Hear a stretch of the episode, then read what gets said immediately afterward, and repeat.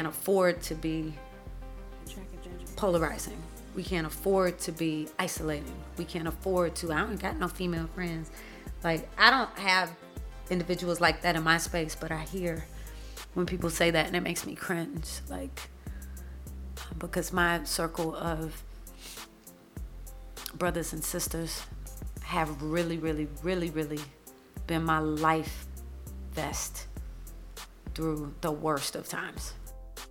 Peace and light, y'all. You are listening to another episode of The Spiritual Homegirl, where we discuss all things regarding self development and bettering your spirit, but from the homie perspective. Somebody who's going through the journey day by day, just like you.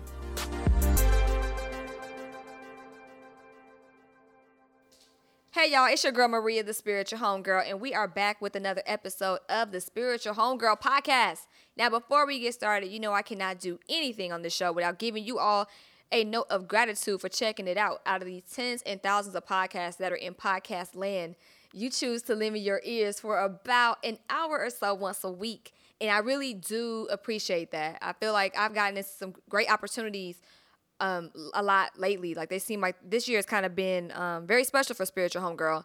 And I know that it's all because of you all, because it's all started from a podcast. So thank you so much. Like for real, I hella appreciate it. But uh, moving along, this week's episode is Goddess Wisdom. And I'm really excited. It's been a while since I've done a Goddess Wisdom episode. I've done Elders Wisdom, I've done OG Wisdom, but um, this is my first Goddess Wisdom episode that I've done in about, ooh,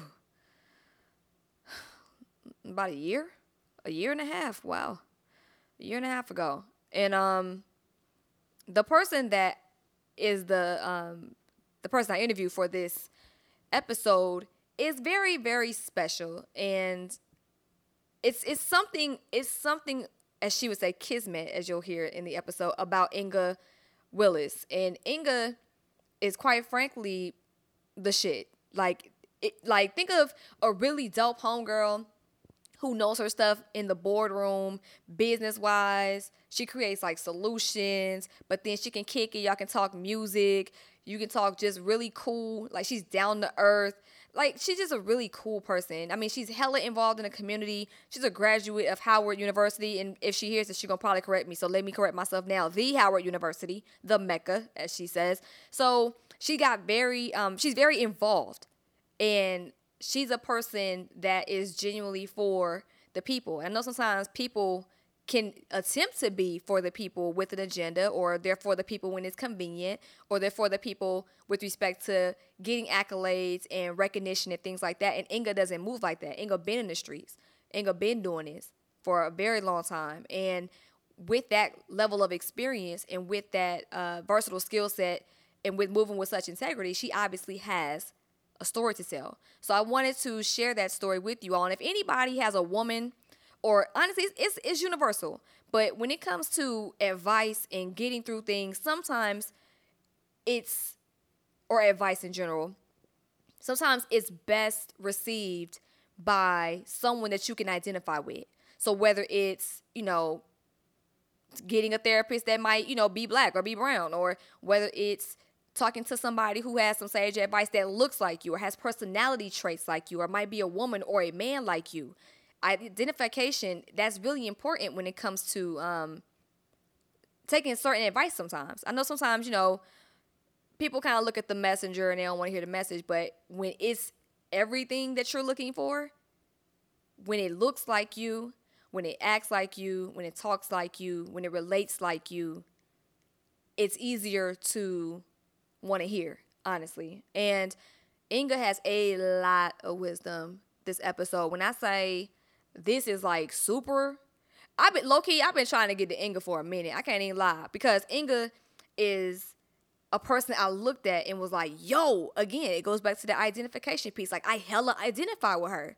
And the way, and I hate to sound cliche, but the way the universe lined up, that's exactly how it went down. I said I would love to just talk with her one day. Really, I really would.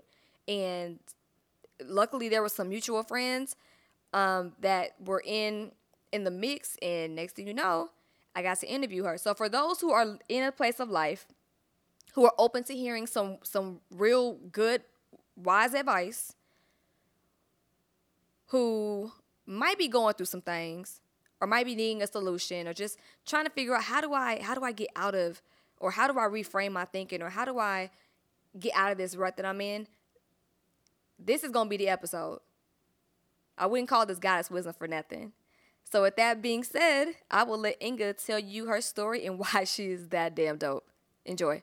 Peace, y'all. I am talking to the Inga Willis. How are you? Hi, I'm awesome. How are you?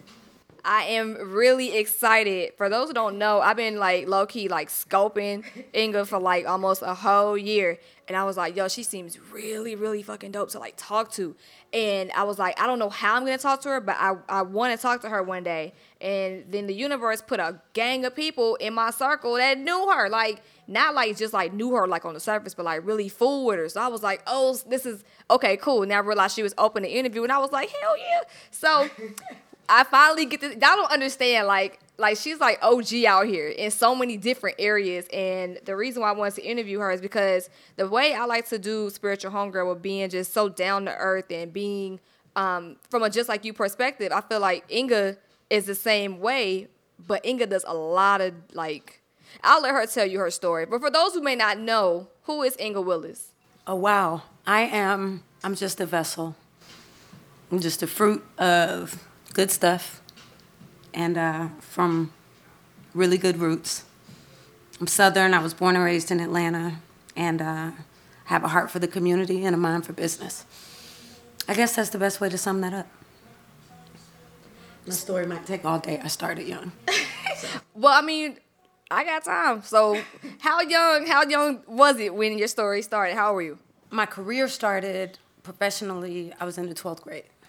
I was in high school. So, what's that, 18? Yeah. Okay. So, I started in the music business at 18. I kind of knew that's what I wanted to go into. I was always a pretty solid writer. Um, I'm left handed. That worked for me. I loved music. So, I was always looking for outlets. So, I knew it was something creative. And so, it ended up being a desire. And then, God just kind of lined it up. And I met some iconic people when I was in the 12th grade. I started working and it took off from there. So, Inga's in the 12th grade. What high school you went to? Paideia. Paideia. Yep, I went to a private school by Little Five Points. Oh, I know where that is. I'm tripping. Okay. It's like a hippie school, really. So I was listening to everything from Nirvana to um, real hip hop, you know. But I, I gained an appreciation for all types of music. My dad was a jazz collector as a hobby, my mother, a creative writer as a hobby. So it was always music in the house. And then with my school environment, I was typically one of very few African American students. We listened to everything. I listened to what they listened to, and they listened to what I listened to. So my love of music in high school was pretty severe. So, who'd you end up meeting in the 12th grade? Now, I'm trying to think. I'm not trying to. to do it. No. Don't even do it. Don't even do it. I'm thinking about the Atlanta scene around that time. Sure.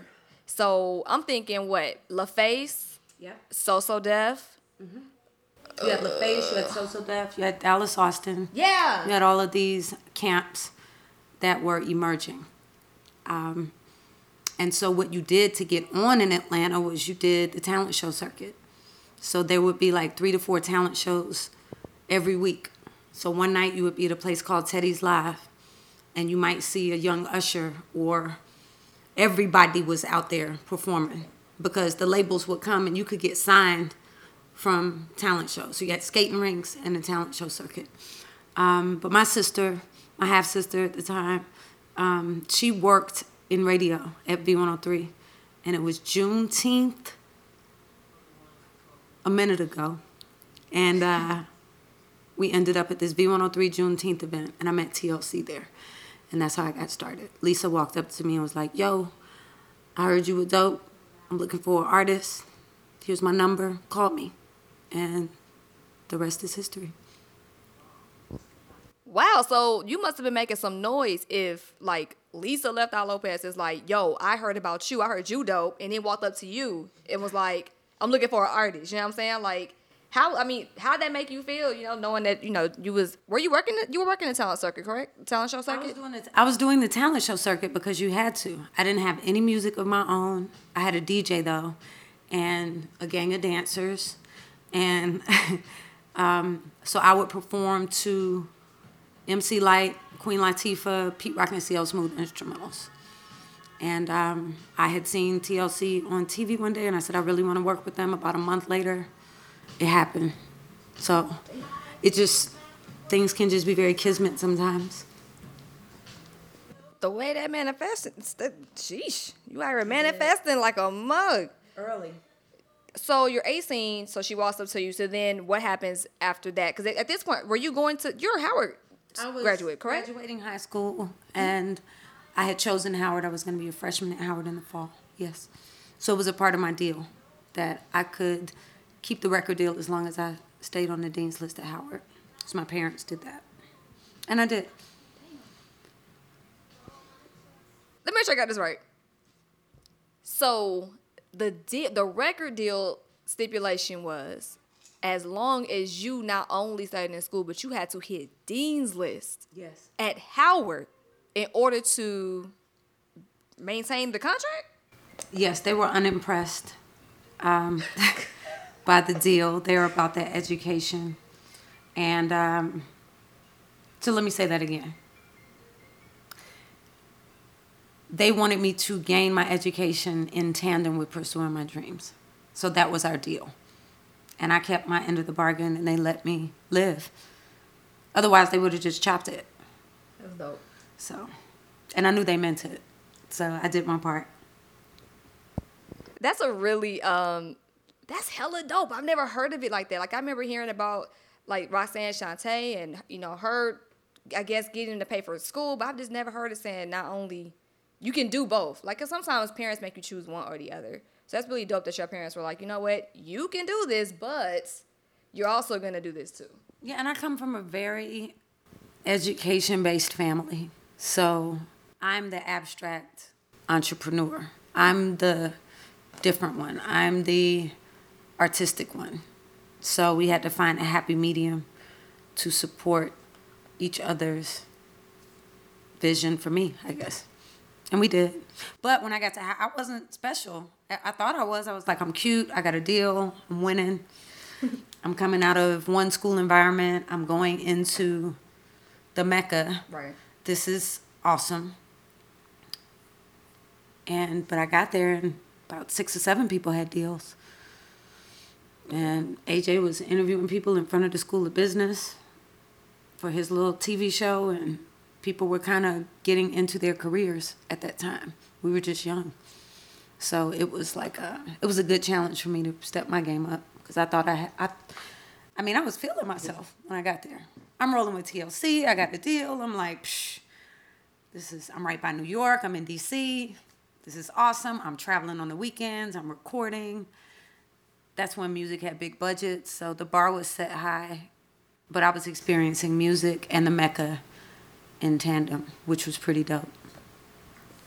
So what did you end up studying when you ended up going to Howard?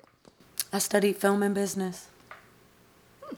I wanted to pick something that correlated with, so I was in the School of Communications, but I needed something that went with what I was doing in music so that I could stay on this dean's list and maybe pick up a skill set. Right, that part, because had to. Didn't want to cut off the, you know, the dream. Um, but I picked up a few skill sets there. So I'm glad that I not only chose there, but chose to do both at the same time. So now Inga was 18, got a deal, got the contract that says she has to stay on the dean's list.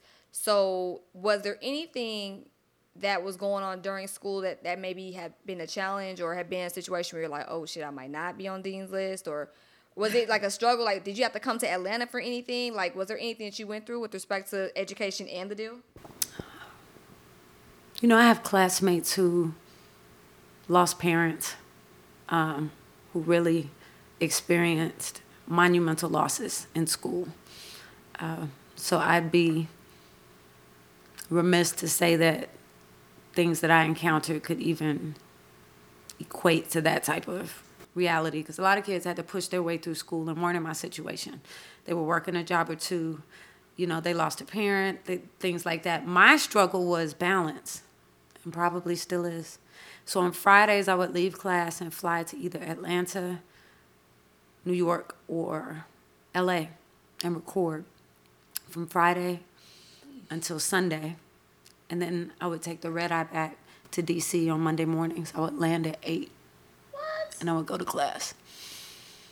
So my hurdles were balance. Um, did I almost not make the team? Well, I mean, yeah, yeah. I, I struggled. I, I, I was online.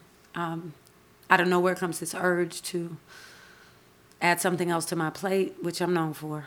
Um, and I said, I, I want to be an Alpha Kappa Alpha woman. It hit me out of nowhere. Wasn't expecting it. But once it hits, it, it just hits. So on top of all of that, I'm online. So yeah, my grades were definitely a struggle for a smooth year and some change. But I did it. So now, after, so now you, I guess we have a, an issue of balance, and you're working to maintain the balance.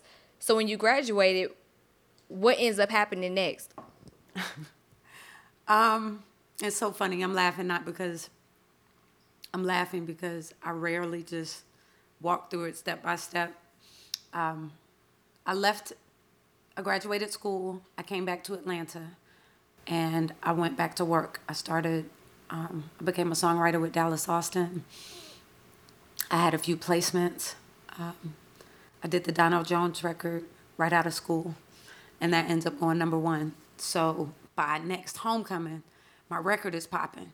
Damn. So I'm like, yes, you know. So I grew from being an artist to pursuing songwriting or other parts of the industry because I saw, after watching TLC go through what they went through, I saw that things can change really fast and you have to master a skill set that can become a chameleon of trends, but not in a trendy way, but in a way to be able to endure the trends. Because if you don't, the trend will make you irrelevant and obsolete because you're so focused on things happening in just one way. So you might not believe people when they come to you. If you've been selling CDs out the trunk, you might not believe somebody when they come to you and say, you know, I got this technology that can do a digital download. And if that doesn't make sense to you, like, get out of here. And then the music industry is on its ass because downloads replaced record sales and record stores and how we got paid. Got it. So, um, well, that was gonna lead me to my next question. I was gonna say, well, now that you out of school, you know, and you have now started moving within different roles in the industry, from artist to songwriter. So, let me think. The Donell Jones record. I feel like, and again, I, I wasn't there, so I don't know. okay. It seems like right after a couple years after that, it seems like that's when everything kind of changed. Like the CD burners and then the like LimeWires and all that other stuff. And I'm- Napster. yeah, Napster was before then, right? Mm-hmm. So like when that happened, were y'all like tripping at, at the time? Did y'all realize that that was actually the potentially the future of where the industry was going?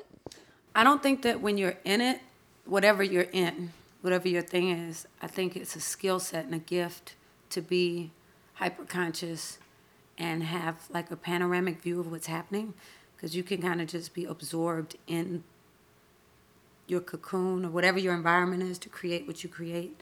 And artists are pretty insular and creatures of habitat. So we create our habitat wherever we go.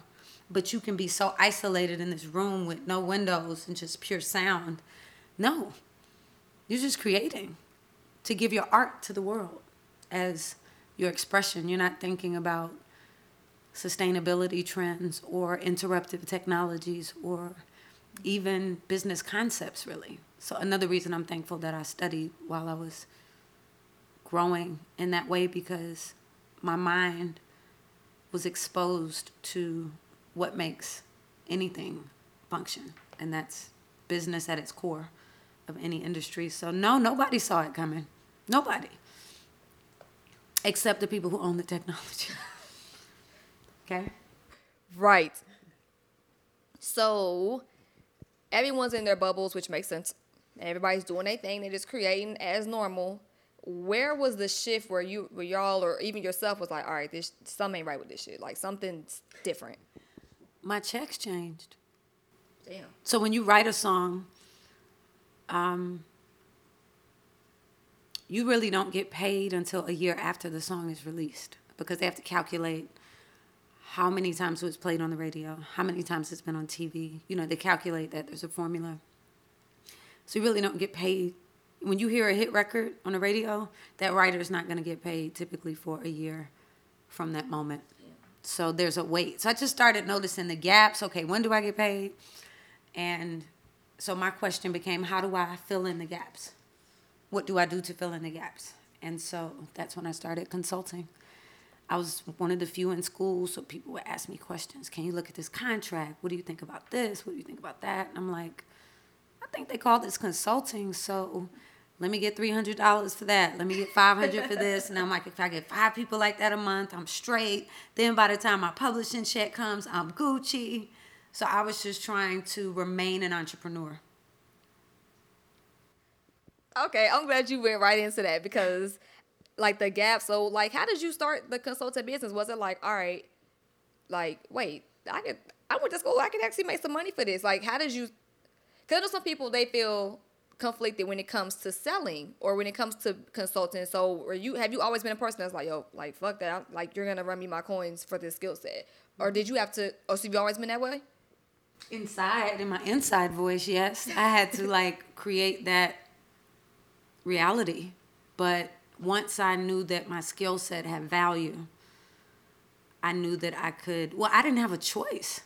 It was either not be able to survive the droughts or learn to fill in. If I'm only getting paid from music publishing, I don't get paid until a year after I have a hit record, and then I only get paid quarterly. So if you have a big record, you're gonna get a nice check. If you own if the business has been handled. Let me put it that way. Right. so how do I fill in the blank? So I started the Mogul Group in 2004, and um, and that was really after people asking me questions, or opening up to me and talking to me, and and me saying, you know, you might want to think about this, or have you thought about this, or have you heard of this concept or theory, or be simple things like, can you set up my business? Sure I didn't even know how to do that. I went and learned. So I would just seize the opportunity and then figure out how to do it if I didn't know. Did you ever feel like you took a, a gig or a, or a client on that might have been more than what you could have handled? You know, like sometimes like biting off more than you can chew, like seizing the opportunity, being like, oh wait, can I do this? I always had a great team. So I was never alone in it.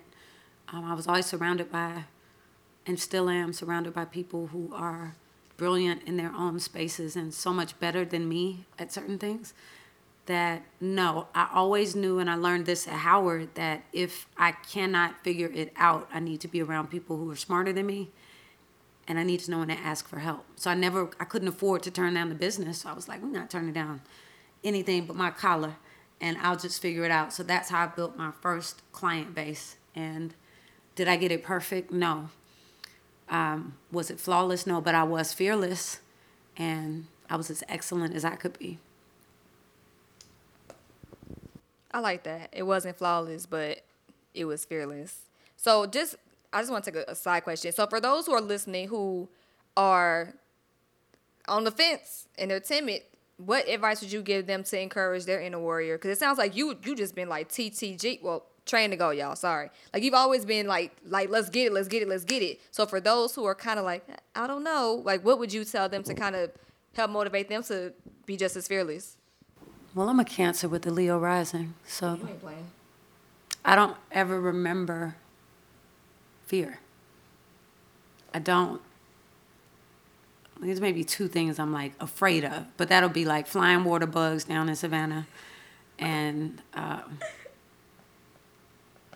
I don't love extreme heights, but I'll endure them. But other than that, it's whatever for me. But I, again, like I set out being the abstract one of my family. So I put the own pressure on my shoulders to make that work. Or because if I didn't make that work, then what was I going to do? I knew it was my purpose. So I guess for anybody that's struggling, and we all struggle, like you never stop struggling. It's just what am I struggling with in this chapter? And sometimes the things get bigger or smaller, but they, they remain. Um, I would say to them to zoom out, which is an exercise I do with my clients all the time. Just zoom, like zoom back from it and look at it from afar, from left to right, right to left, and figure it out from there. It's hard to problem solve and build pathways in the middle of chaos, but progress can always be found on the other side of chaos. So if you just zoom out on it and like look at where you are from afar visually, you can see it better and you can say, okay, I need to be accountable for this. This isn't working. This is smart. This is foolish. This is backwards. And kind of grind your way out from there. But um, if you don't have the ability to pivot, reinvent, get down to the bottom of the bottom before you have to figure out that it's not going to fall out, but but you have to even feel it shaking. If you're not equipped to do that, then you're not equipped to become an elite entrepreneur.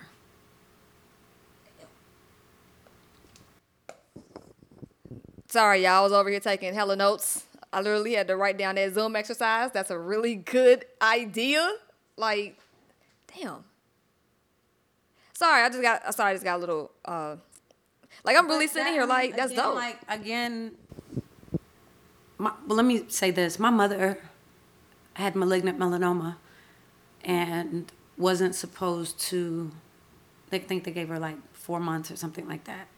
So my mother's still kicking it right now, amazingly. But I grew up in a household with visualization exercises. Visualization was a part of our household, meditation.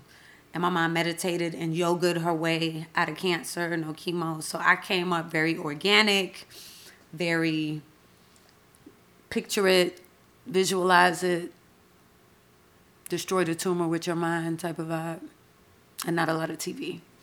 So that was normal for me to develop these coping mechanisms out here. And one of them was to be able to visualize the right thing to do. Even when I like couldn't then I'm a cancer, so I feel and then think. But even when my feelings couldn't figure it out, I could separate myself from the feeling of it and figure out what to do. So I think for anybody struggling, you have to figure out, you know, first, do you have a good idea? It's not a shortage of ideas out here, you know. Um, do you inspire? Does your idea have an identity that you can attach to it? And can you make it influence anything? So those are my four eyes. Y'all don't understand how happy I am right now. When I was talking about the game, the game right now, like I feel like even during playback, I'm gonna probably, I I know I am. I'm gonna probably run this back. So for those who are listening to this, if you need to pause and get a piece of paper and run those two minutes back and write it down, Oh, hush. please do. I'm serious. This is dope. okay, so now what I've seen you on recently has been She Mogul, correct? Yeah, well, I've always had. So the vision for the mogul group was a, obviously a group of moguls. Um, and back to your original question, when I named the company, I had a vision of a group of people like me that were all super dope. That made it sound like I think I'm dope, and I do, but that's not how I meant it. But I am dope, and that's the other advice. You better know it, okay? Um, but to surround myself with people who were as passionate and deep in the vibe of what they did is what I do, and then we just collaborate. I got the model for that from Queen Latifah, building Flavor Unit, and that was one of my greatest inspirations. That's how I knew you could be artistic and business at the same time. and build a dope partnership that could endure. So I knew I needed more people than me.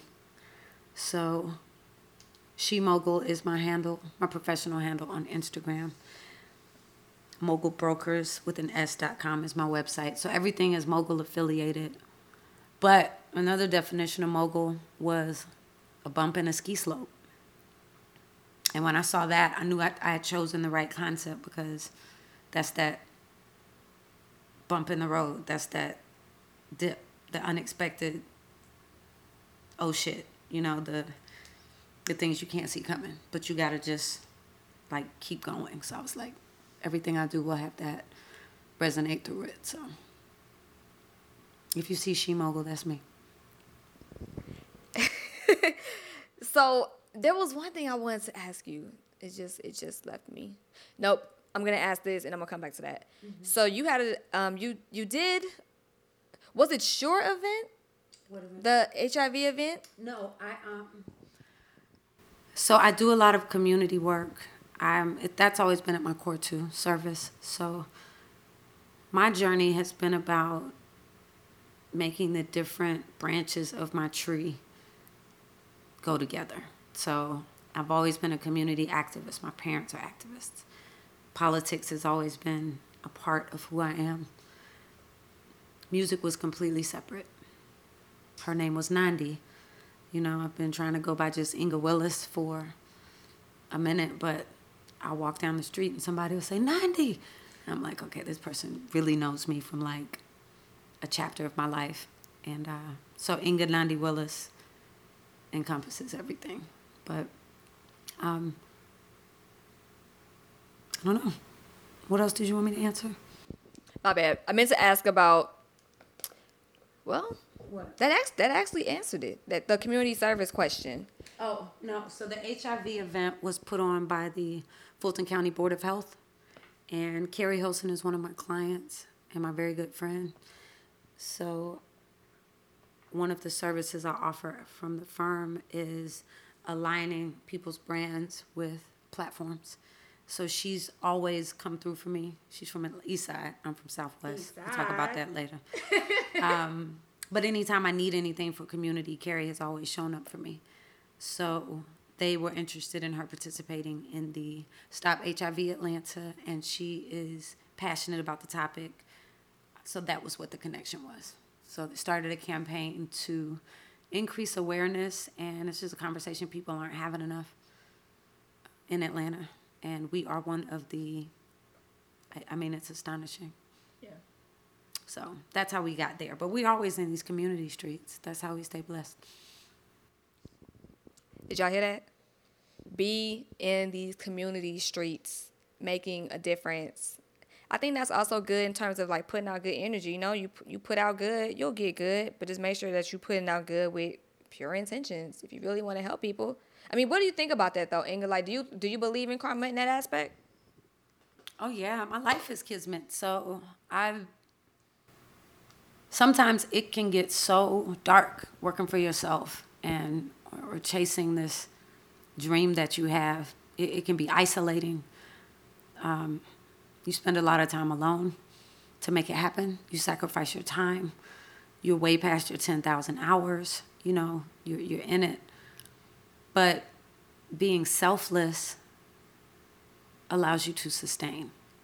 Like a lot of people hit the quick lick, but if I can look in my rearview mirror and, and the people that I came up with in the business, we started as kids, really. But if I look at who is still relevant, thriving, and winning, even now, they are individuals who have given, mentored, taught, just shown up. They seem to have a different type of favor on their pivot than other people. So yeah, I do believe in it tremendously because you can get so self-centered. It's it has to do with personality, which is why partnership is important too, because you need to partner in your dreams with people who offset the worst of you and give you the space to bring out the best in you as well. Um, but we're in a different time moves differently now. Like everything's so immediate, fast, and people I run into, are, you know, I think a lot of people feel like you have to get to a certain point before you can help anybody, um, or other people may feel like they, it's you know me, me, me, me, me instead of community. So I'm happy to see Wakanda waking some people up. I'm like, oh, welcome. We need, you know, come on, come, you know, we need to support black businesses. It's like, oh, okay, thanks. Come on, come on in. We've been screaming about this forever, but I, I'm glad that people are changing their perspective. But I think what you do for others is certainly reflected in because you need to catch so many blessings just to win. Like I didn't do any of that. It just happened, but it happened because I I spoken to the universe with my character that it should. You know. You are dropping gems, Ingrid. Damn. I started out as an MC, so. Bars. Bars. Bars. I still got them. so, what are you currently working on now? Because clearly you out here moguling. So, what is the mogul up to these days? These days, I am in a really good space. Um, I, I, I, I'm just really thankful for the ability to continue doing what I love to do, which is make good people excellent and help people find their inner excellence in business. Meet a lot of clients who are high level executives, public speaking fears, or candidates for office they have hurdles. So, the simplest way to put it is I identify problems and I provide the solutions. And a lot of times, which is how I started the business in the first place. Oh, you can't do that contract? We got it. Oh, you know, but that now it's just on a larger scale. But it's the same. The principle is the same. And I've never had the opportunity to do it as intentionally as I wanted to because I was so busy. I was traveling, I was on tour, I was never home. I was running, you know. I remember one time we had to go from Atlanta to Tokyo, Tokyo to Paris, Paris to South Africa, South Africa to LA, LA back to Atlanta. Like, so there's so many years of my life that are blurred like that, that this is the space of my life that I am intentionally working with who I want to work with, how I like to work, with my system and creating kismet moments for other people now. For those who don't know what kismet means, what is kismet mean? word for the day? Yes. So How for those, I? I think like I'm gonna give y'all a new word in a minute. off record, I think like two. On record, about four. so, um, What I mean by that is just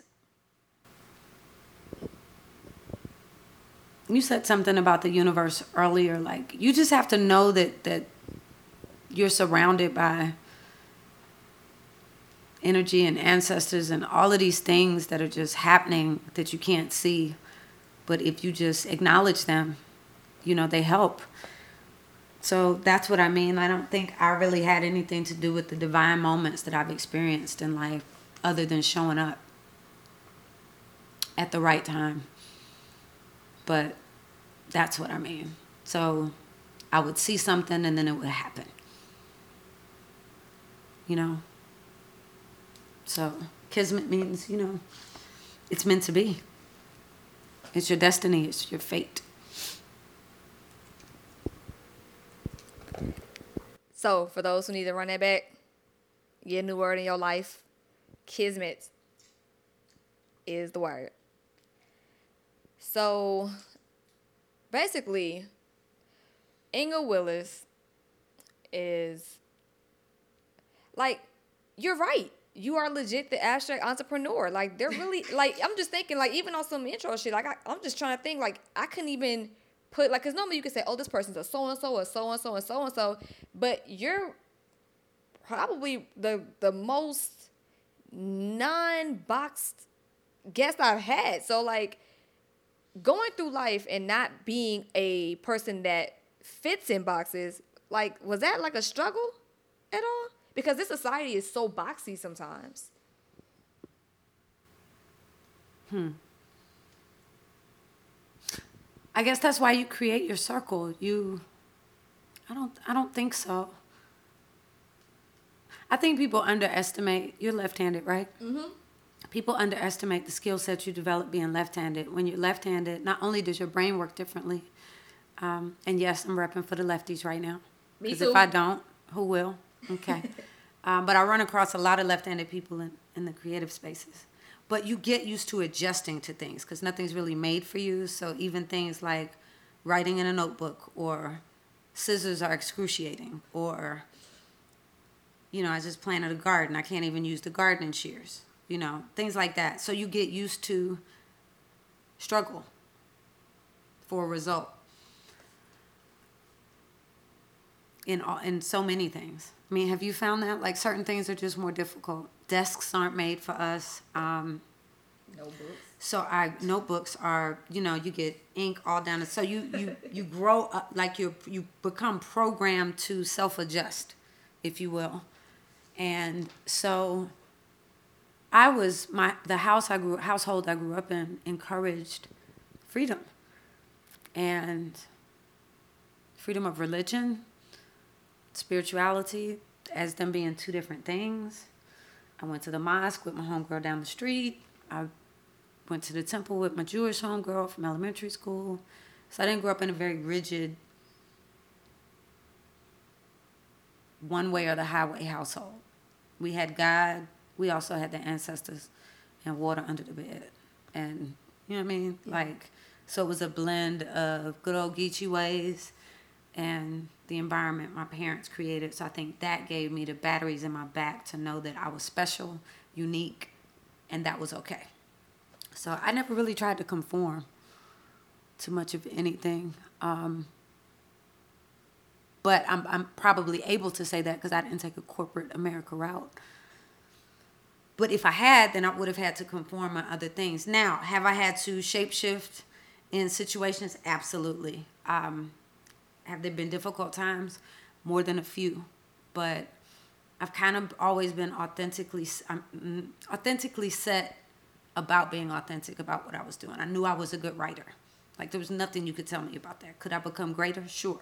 But was I awesome? Absolutely. Um, and I just went with that and continued to study my crafts.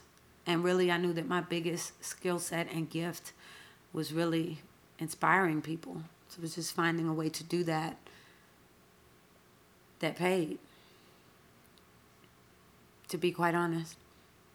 Mm, about six years in, I realized that starving artist for me would have been a choice. And I had a mind and resources that I wasn't even tapping into. So instead of being so different that I was detached from things that could help me, I just started juggling like the Ringling Brothers Circus. Like, okay, how do I make all this work together?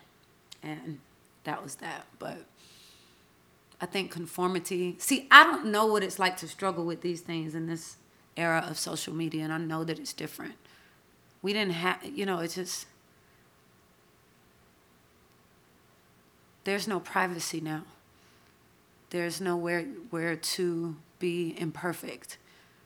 There's no where to lick your wounds and be flawed. There's only posted five minutes ago.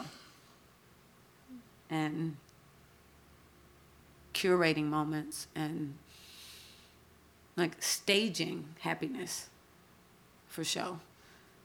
And that's these are the these are the uh, departments that i do have difficulty with. So my greatest difficulties are probably more navigating the now than they were then then i was i was living a dream right i'm 18 19 20 21 22 i'm cracking i'm living my dreams and until everything shifted, everything was gravy. So, my most difficult mountains to climb have been in loss and um, but change has never been frightening for me. No. I mean, what, what is there to be scared of? I don't understand why everybody's so scary. Why so goddamn scary? But be in church like every week. Like, come on, fam. Like, you got faith or you don't, or you you with it but you scared. Like, I don't understand. I'm confused. Well, that was a word. Sorry. That was a word. Damn. Okay. I mean, that's facts though. I mean, change. You're right. Change can be scary for a lot of people. Um, honestly, even adaptability and being able to shape shift that can be scary if you don't have a knowledge of self in terms of what you bring to the table or what you can navigate. That can be pretty scary. So. Oh yeah, it can be petrifying. It all comes down to how you've been loved and how you see things and how people have influenced and treated you. In terms of who you become and how you cope. Because we all deal with the same stuff, but how you deal with it and how you look at it is really molded by how you've been loved and what you've seen as a reference point and how you deal with people. So everybody's not just going to deal with that's just how I am. They'll just choose not to work with you. More bars. I'm sorry, y'all. Like I'm taking a minute because literally, like I'm like I'm taking notes for myself. Like okay, like damn, man, you got some skills. I'm, I'm nice with the pen. You- you nice. I You nice. like, for those who don't know, you know, I'm still a ghostwriter, just for others now. but you know, I'm bringing you some of them hottest speeches you checking for.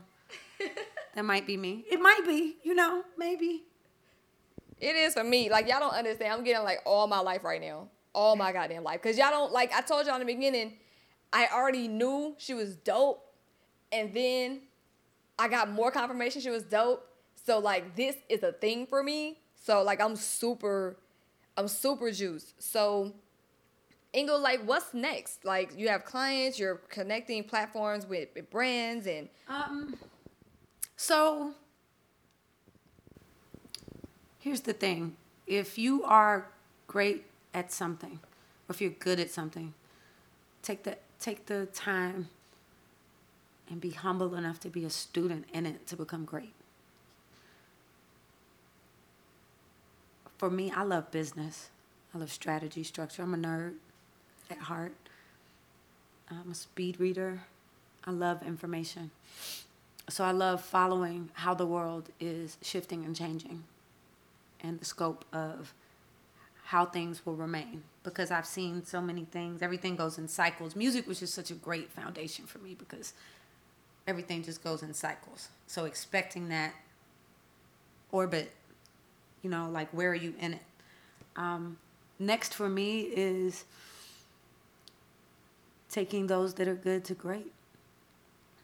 I think that a lot of people are in transition, they're pivoting, and things that I have developed a mastery for are difficult for some other people.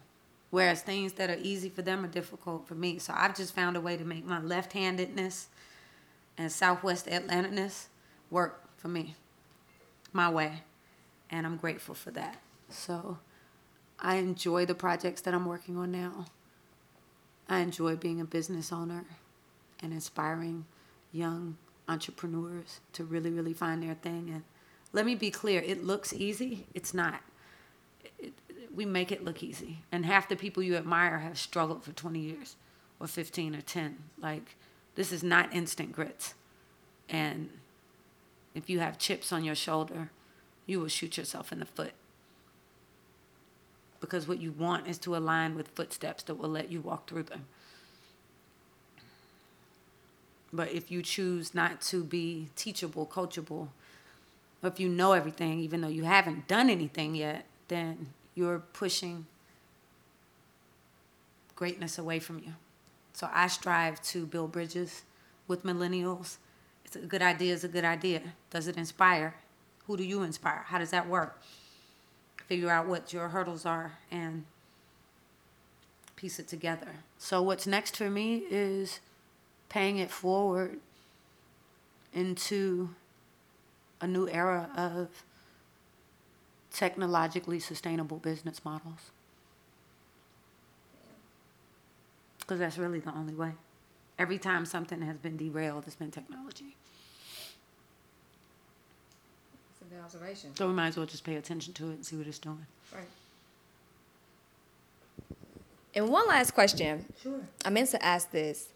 You initially said that balance was Oh, still is. still is so like what are things that you do to help you balance? I still don't have that figured out yet. Um, so I just want to be clear about that. That you're not always going to figure things out, but I take more personal time now.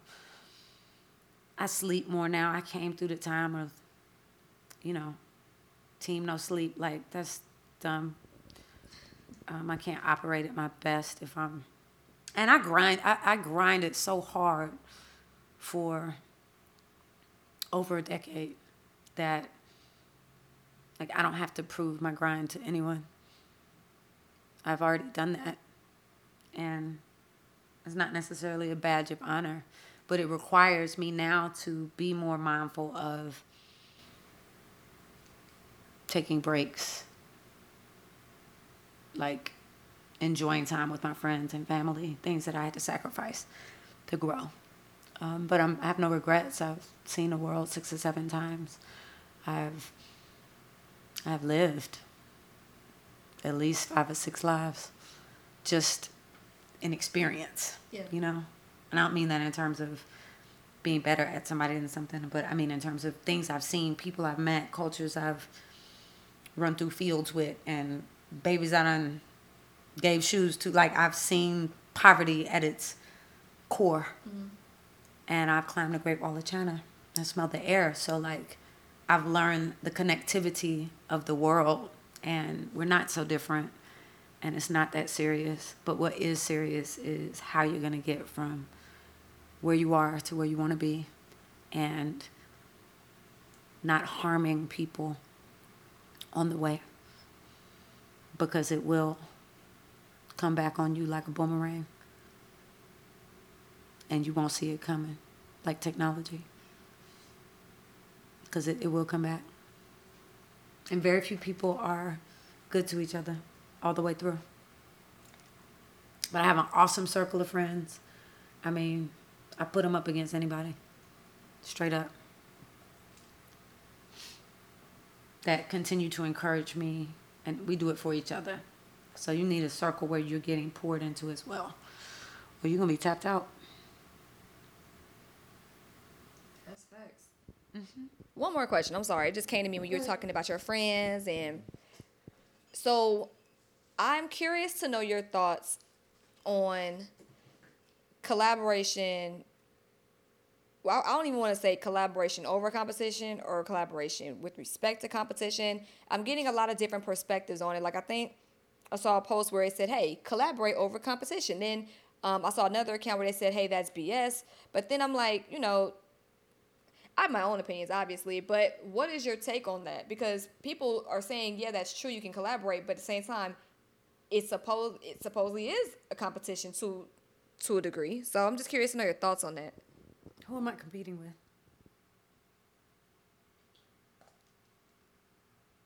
I might not understand your question. Just the phrase of, because I'm just gonna okay, I'll just spit my opinion out then. I, I try not to with spiritual hunger. I try not to talk too much about what I believe in um in others' interviews. But I personally thought, you know, there is no competition. Like when it comes to collaboration over competition, you know, I don't. I feel like I get the phrase of looking at your competitors, yeah, but it's almost like the time I spend looking at them. in industry. yes. Um, I think I've learned. I don't think I know. I've learned that we're in a really, really interesting time. This is quite a time to be alive. And so, in my lifetime, this is the first time that black women have really been in season, like in a major way. Black people, black culture. It was like that for a moment, and then it got interrupted by gangster rap, and it changed the culture. So we went from African medallions and a native tongue family and Black is Beautiful and Fight the Power to other things. And it lasted. So art pushes culture, first and foremost. But in that push, you are surrounded by people who are also striving. You you will be in competitive situations, but you you learn experience is just failure with a skirt on it. Like it's graceful endurance. It's it's you you gain experience by falling on your face and getting back up. And most people will quit. So if you're one of the few people that keeps going, that's it. But you'll meet soul connections along the way. And with those soul connections, you'll know. And 100% of nothing is 100% of nothing. 30% of something that's winning is cash flow coming in. It's an expansion of platform. It's an opportunity. So you want to have 100% of nothing because this is the way you see it. And I don't want anybody to compromise my this and my that and whatever. And it's like, okay, but how's it going? And then even if you build this island of success, there will come a moment when you need someone else. So you want to make sure that you are cultivating, not isolating relationships along the way. Um, I've seen where the person you never thought was going to pop is popping in 10 years, cutting the checks, and you in a trench.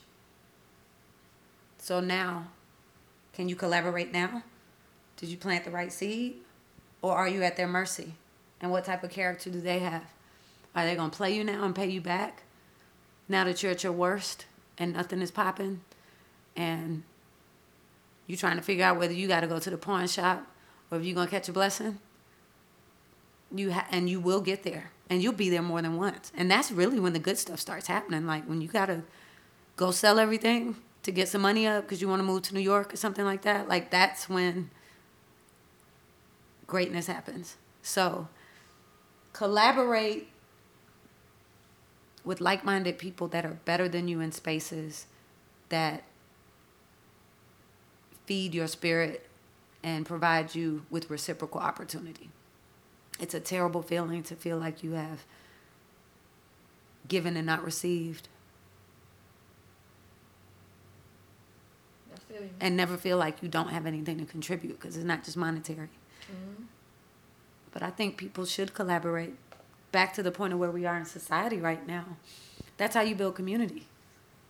And if I have a great idea and a way that I do things over here, I have my method of doing things. And it's like going in to co-write a song. You're not gonna catch a vibe with every writer in the studio, but when you do, it just clicks. And the next thing you know, y'all got a vibe, and you just got to write songs together all the time, and you find your soul connection in somebody. Mm-hmm. You can't force it, but I think collaboration is wildly beneficial. It also teaches you to be less self-centered. And working with a team is is one of the greatest things you can learn to do. You're not always going to be the star quarterback. That was that was uh again it's like hella bars because the way i look at it too it's like i don't i've been told before i think okay a lot of stability so I was told to watch out for a particular, I guess, person. I said, well, and the thing is, I feel like everybody, there's room for everybody. You know, everything is not going to be of value to every listener, every Instagram account, whatever it is. So I believe that there's, you know, lanes for everybody. Long in lane, you'll attract who you need to attract.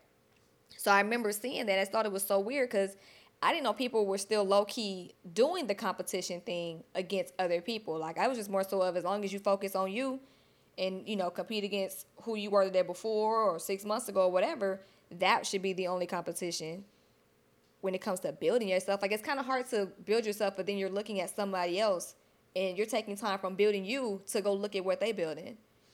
So that's kind of where i was going with the question. I think it's i think it's natural to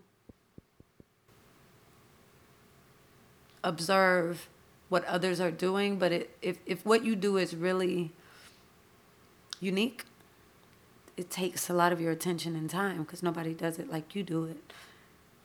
But other people take inspiration. I see my quotes all the time on other people. It doesn't bother me any. It lets me know they're really good. You know, but you either have it or you don't.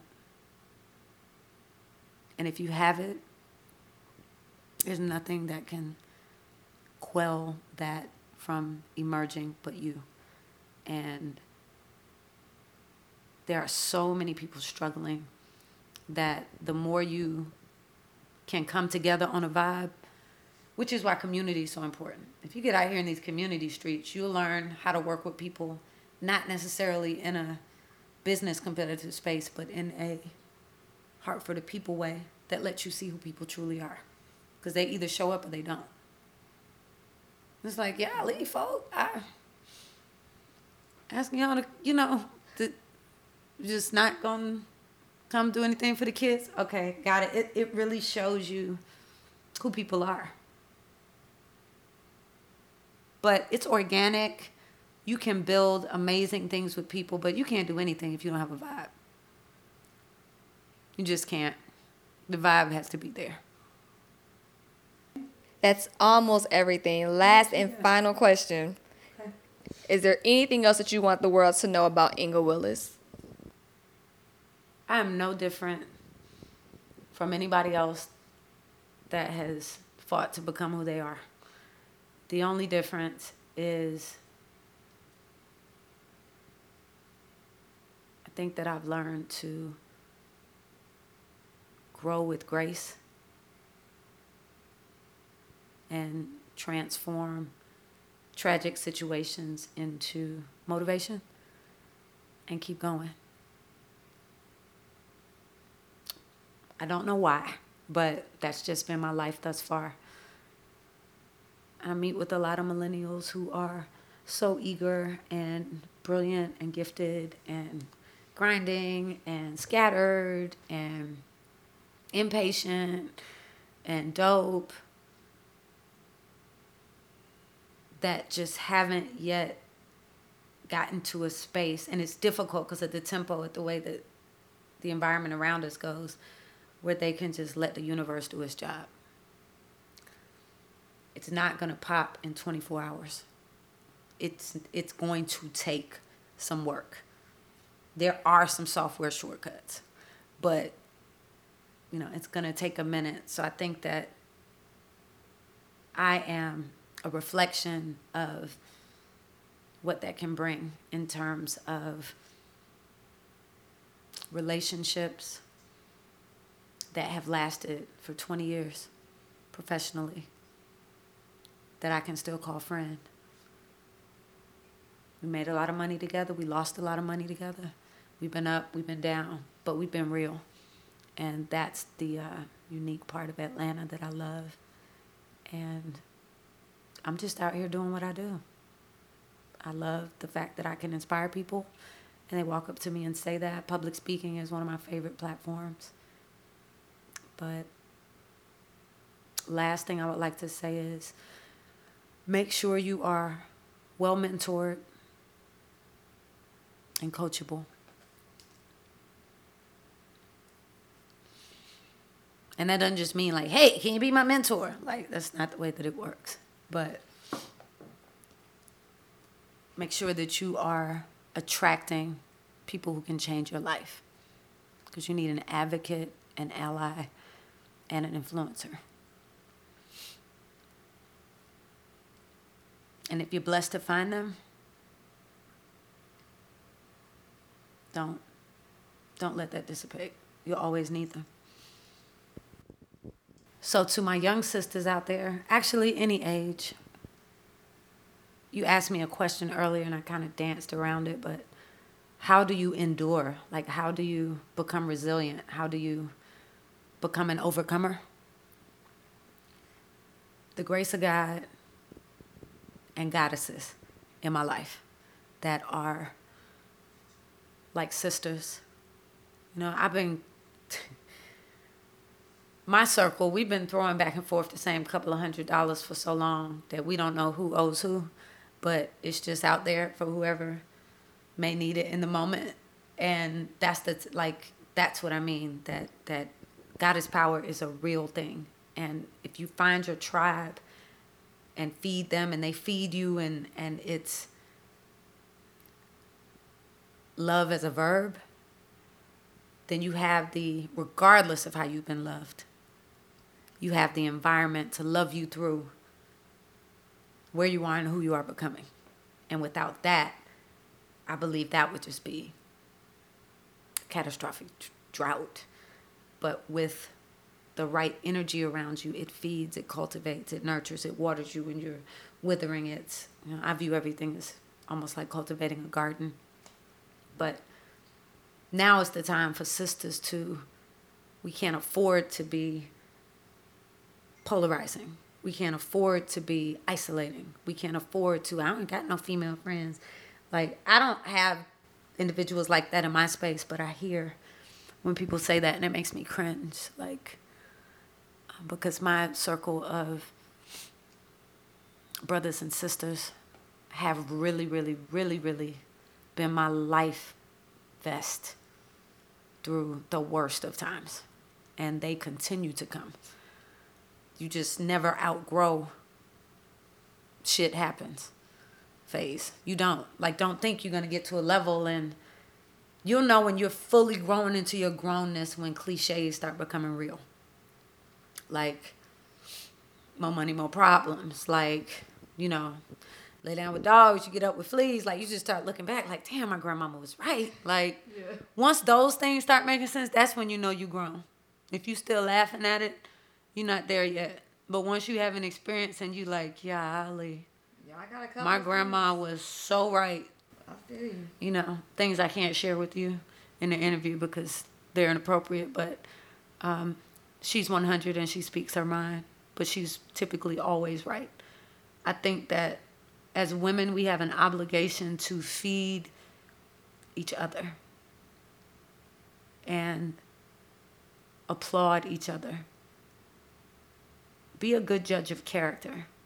Follow your instinct, but if you run across a soul connection, don't walk away from that because that can transform. That might be the inspiration for the idea that was just mediocre. Or that may be the influence for the pro, you know, those other components come in the forms of people who have resources. So if you're just pushing people away, you you you don't know what you're sending out the door everybody's not like you, and that's okay. So, sisters have an obligation to really harness their feminine energy and use it for good because it's very, very powerful. I couldn't help but laugh at that cliche because I literally got both of them. I had an example of both of those in the past year. More money, more problems and then lying down with dogs. that one right there. And getting up with fleas. That one. That one. That's the one right there. Yeah, right. I, I was like, oh damn. Like you don't keep reading me a little bit. Like what you know about me? You heard something. So I just thought that was really because you're right. You're absolutely right. And then you think about all the times your grandma used to say like little little things here and there, and you might have thought it was just old folks talking, but That's you realize wisdom, right, wisdom. right, wisdom. But everybody has to walk through the storm on their own to see what happens. And some of us are hard headed, some of us are, but we live our own lives. And the only way to gain wisdom is to mess up, hit a brick wall, fall on your face, love the wrong person, have to rebuild yourself again and again. You know, pour your all into something for disappointment to happen and have to come back from that. I'm like, damn, do I need to go apply for this job this week? or am I going to grind this week out? But the first is coming up, so you know, just having to operate in the survival mode, you don't want that to sharpen the way you interface with people who can maybe give you a light to help your ass get through the valley, you know? Right. Like, I don't right. need your light. Yeah, you do. You need a high wattage bulb on the thing too, because you can't see. You don't know what's going on. You you you down there in the storm in the valley running in circles. You need somebody with a lantern at the end to say, "Come this way. I got you." Right. But you need to be the type of person that people want to have. So, I think that's it. Well, this has been an hour's worth of bars with the Inga Willis. And that was this week's episode with Inga Willis. She's dope. I told y'all. Like, she, I mean, she ain't songwriting. She's out here CEOing. If she ain't CEOing, she's public speaking. If she's not public speaking, she's making deals. If she ain't making deals, she's serving the community. And if she ain't serving the community, she's inspiring other people like myself and hopefully like many of you all that listen to this podcast. Um, I hope you guys got something out of it. Again, she's a really dope person. Like she's super dope. And again, it, it was truly an honor. So that being said, if you need to get in touch with Inga for any reason, I will leave the information on how to reach her in the show notes. All you gotta do is go back to your SoundCloud, Google Play Music, or Apple Podcast page, and you can find her Instagram account, her website, etc. Um, she also has an interesting series. I think it's pretty cool. It's called Mogul Mondays, and she does that and gives great advice in terms of managing the aspects of the journey we go through, and it can be applied personally as well as professionally. And when I say Inga give it to you straight, she gives it to you straight shot. So if you're again interested, again interested in more guidance wisdom, you can definitely check out her Instagram account. At that again i'm gonna have that on the show notes but definitely like you know get into her. Like she's dope. If you want to find me you can do so at spiritualhomegirl.com the website's still under construction. After two years like i said earlier it's just time for change. Um, it's just really interesting that time flies. Like i can't believe it's we're coming up on almost two years of this podcast. It's coming up sooner than later and that website was there since day day one i won't say day three but you know retrograde had us a little stuck but it's been up since day one. We had some troubles, but you know, it's been up. And also, you can find me on Instagram, Facebook, and YouTube at Spiritual Homegirl. For those who subscribe to the um, podcast, thank you very much. Again, Apple Podcasts, Google Play Music, and SoundCloud. And also, if you subscribe to the YouTube, you'll see my YouTube tutorials of plant based food every Tuesday at 6 p.m. We are on tutorial number three. So I did the um, mushroom hot wings with lemon pepper sprinkles. That was week one. Week two was red wine balsamic glazed mushrooms with veggies. That was week two. Week three, we did hella veggie curry um, over quinoa. So I also like expand to drinks and things like that that I like to make. So definitely subscribe and tap in. I'm also on IGTV. I'm still filling that out. I mean, as of right now, YouTube wins, but um, for those who just have to stay on IG for stuff, I'll go ahead and um, cause I mean it's it's basically shaping up to be a one-stop shop. I get it, you know, it's convenient. So if you want to look at, you know, Instagram um, videos on IGTV, I'll probably upload them too. Also, for those who subscribe to the tribe letter at spiritualhomegirl.com or by clicking the link in my Instagram bio to do so, thank you very much. We are also on week three of the tribe letter, which will go out Friday, 11 a.m. East, no, no, 11 a.m. Pacific, 2 p.m. Eastern time. And it's basically your weekly dose of inspiration. For those who have gotten the tribe letter and have given me your feedback, thank you very much. For those who have received it, if you want certain things to be addressed in the letter, um, let me know so we can, you know, put that into consideration and see how we can better serve you with our letters. Um, I know we've done a lot of things so far. We basically went through um, a few things that I've I've mentioned on Spiritual Homegirl, but in a more a more um, personalized format, and that's really what it's about. I really want to be able to reach people um, directly. So if you haven't signed up for the tribe letter, definitely do so. Again, at spiritualhomegirl.com, as well as the link in my bio on my Instagram if you follow my Instagram. So, what is on my heart? Y'all know at the end of every episode, there's something that's really on me that I have to kind of speak about. People do very foul things. I'm not speaking from personal experience right now, I'm just speaking as a witness to some things that I've seen over the past couple of weeks. And for whatever reason, and I guess we can go on to motives in this case. Motives say a lot about how a person is. Says a lot to character. Yeah, we can listen to how someone speaks. We can listen to, you know, what how others speak of them. But that motive will always show you how a person gets down. And not all motives are bad. Some motives are good. Some motives might be to genuinely see you happy. Some motives might be genuinely to help you succeed, you know? And if people want to offer themselves on that motive to be around, then by all means, what's happening? Let's let's work, let's build, you know?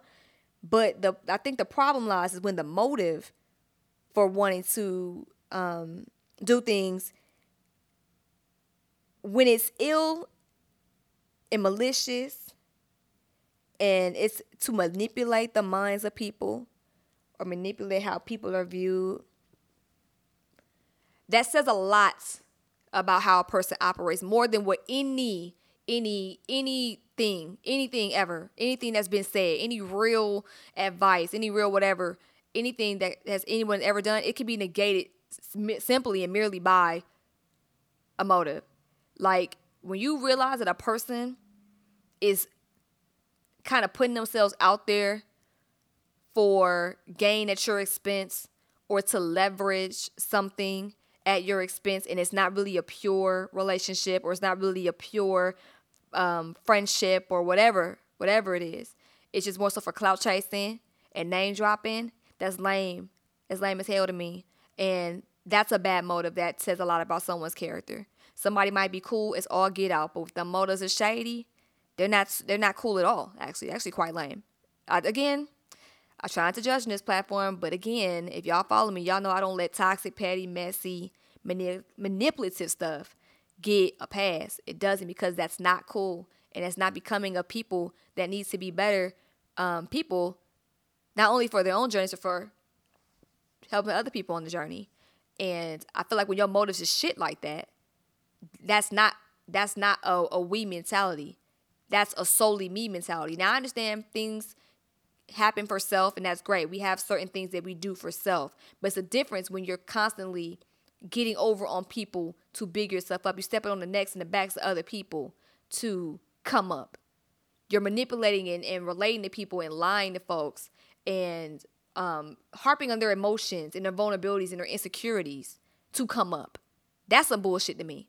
And again, like I said, nothing personal that's happening to me, but being a witness over the years, um, you know, and even recently to how people will operate in order to get a mission carried out. When it when the motives are ill, it's sad to see. It's pathetic and it's sad to see.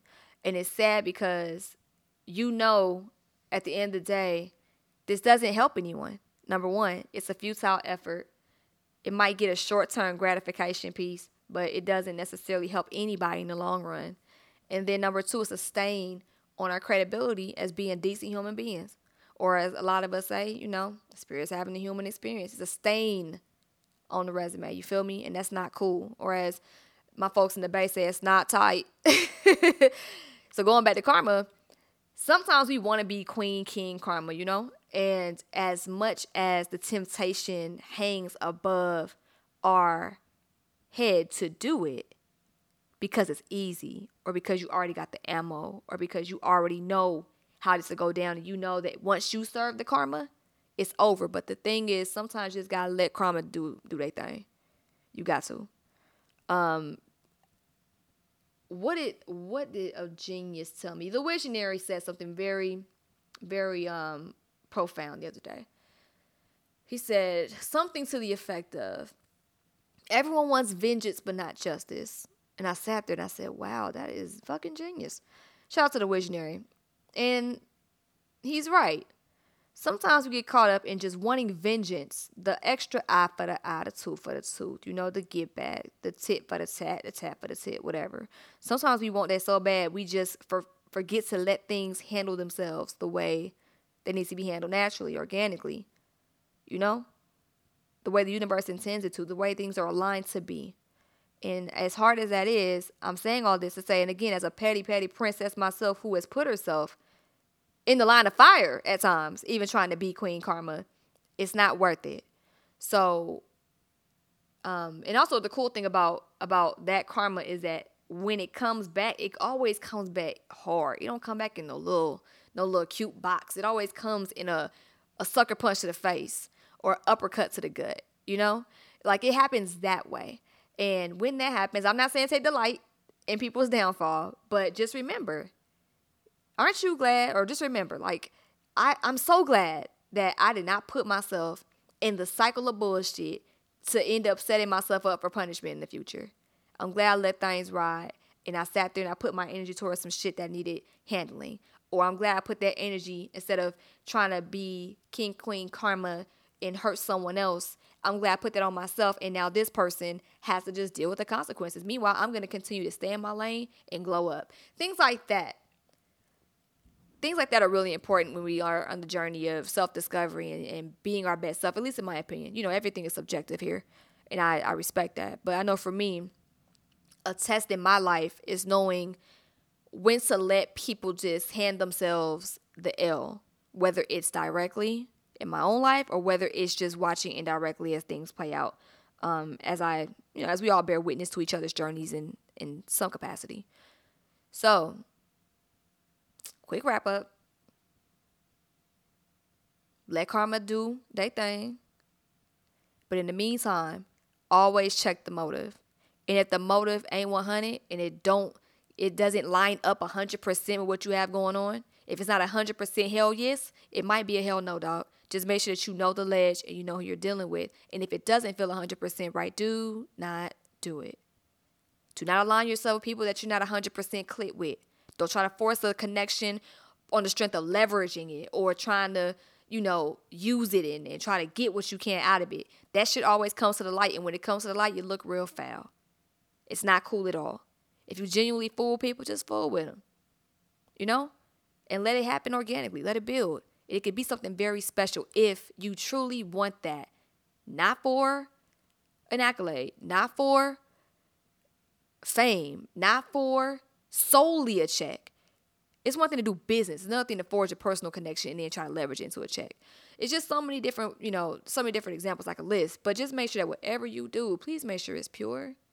Please. Because when it gets exposed otherwise, is there's no it's really no coming back from that. And I'm looking at how things are playing out um even in certain situations online. Once your credibility is shot and it's shot based on some shit that you confirmed to people, it's not like it's one thing to have an accusation, but once your credibility is shot based on your own hand, it's really hard to um to gain the trust of people in the future. So I just want to um, I just wanted to speak on that for a little bit. But that's it, y'all. This has been another episode of the Spiritual Homegirl Podcast. My name is Maria. And remember, trust the journey, trust yourself, and make sure that your intentions and your motives are pure. Peace.